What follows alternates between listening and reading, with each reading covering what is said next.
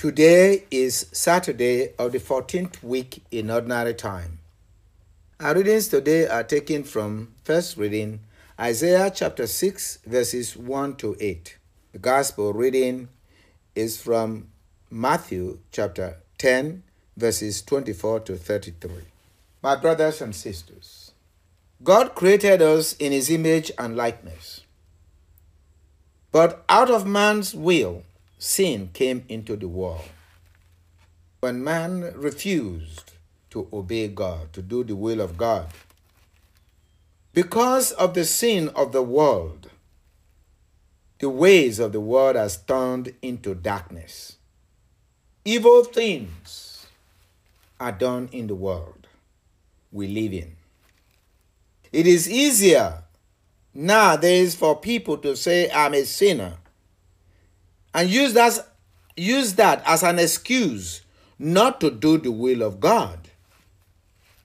But the readings of today tell us that God loves us and expects our change to come to God so that He can send us into the world as His agents of change in the world. When we are in a bad situation, we wish for a change. But someone has got to effect that change. So it is time for us to believe that we are good because of the grace of God. It's only God who can make us clean. Hence, in the first reading of today, Isaiah found himself in the world of sin. And when he saw the holiness of God, he lamented and says, I am a man of unclean lips, and I live among a people of unclean lips. Woe is me. The Lord sent a seraphim to take a burning charcoal and touch the lips of Isaiah. By this sign, the Lord said to Isaiah, See now that this has touched your lips, your wickedness is removed, your sin is purged. Isaiah said, When I heard the voice of the Lord saying, Whom shall I send? Who will go for us? He said, Here I am, send me. We should allow the grace of God to work in our lives, even though we live in a world of sin and greed. This is where the vocation of those called to serve the Lord come from.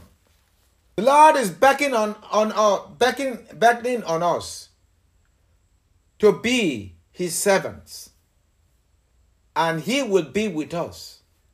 Hence, the gospel of today, the Lord reminded his disciples, his apostles, no disciple is above his teacher, no slave above his master.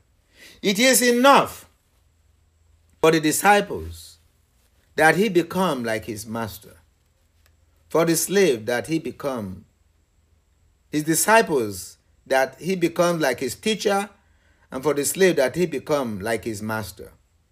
God has called us to a holy vocation to be like him, for he created us in his image and, and likeness. No matter how sinful we are, God is capable of cleansing us. And that is why he sent his only begotten Son to die for our sins, to cleanse us of, from our sins through his blood his sacrifice for us. I am a sinner. Is it a sinner that you wish to be? Is that your destiny? God says, I love you and I will not lose you to the world. I will not lose you to sin. Whom shall I send? I've touched your lips with fire, with purifying fire, and you are now clean. I've purged you from your sins. Now, will you serve me? There are difficulties associating associated with those who say yes to the, to the Lord, who accept vocation. But the Lord said, I love you. Do not be afraid. Nothing is done in secret that will not be revealed. Nothing concealed that will not be revealed, and no secret that will not be made known. God's love for us is expressed thus Are not two sparrows sold for a small coin? Yet not one of them falls to the ground without your Father's knowledge. Do not be afraid. You are worth more than many sparrows. Everyone who acknowledges me before others, I will acknowledge before my heavenly Father. But whoever denies me before others, I will deny before my heavenly Father. We should not be afraid to profess Christ to the world. It is clear the manifestation of God's love in the world. Not those who pretend to belong to God, who pretend to be the agents of God, but they will not do anything good. Even the Muslims in their Quran know that the Quran, while only mentioning Muhammad once, but mentions Christ several times and his mother Mary. But do they have the courage to acknowledge this? That the Quran is derived, is really a book about Jesus? No uh, slave can be greater than his master and no student can be greater than his teacher. Therefore, we should remain in the truth. Come to the truth that Islam cannot be greater than Christianity and claim to be following the Quran.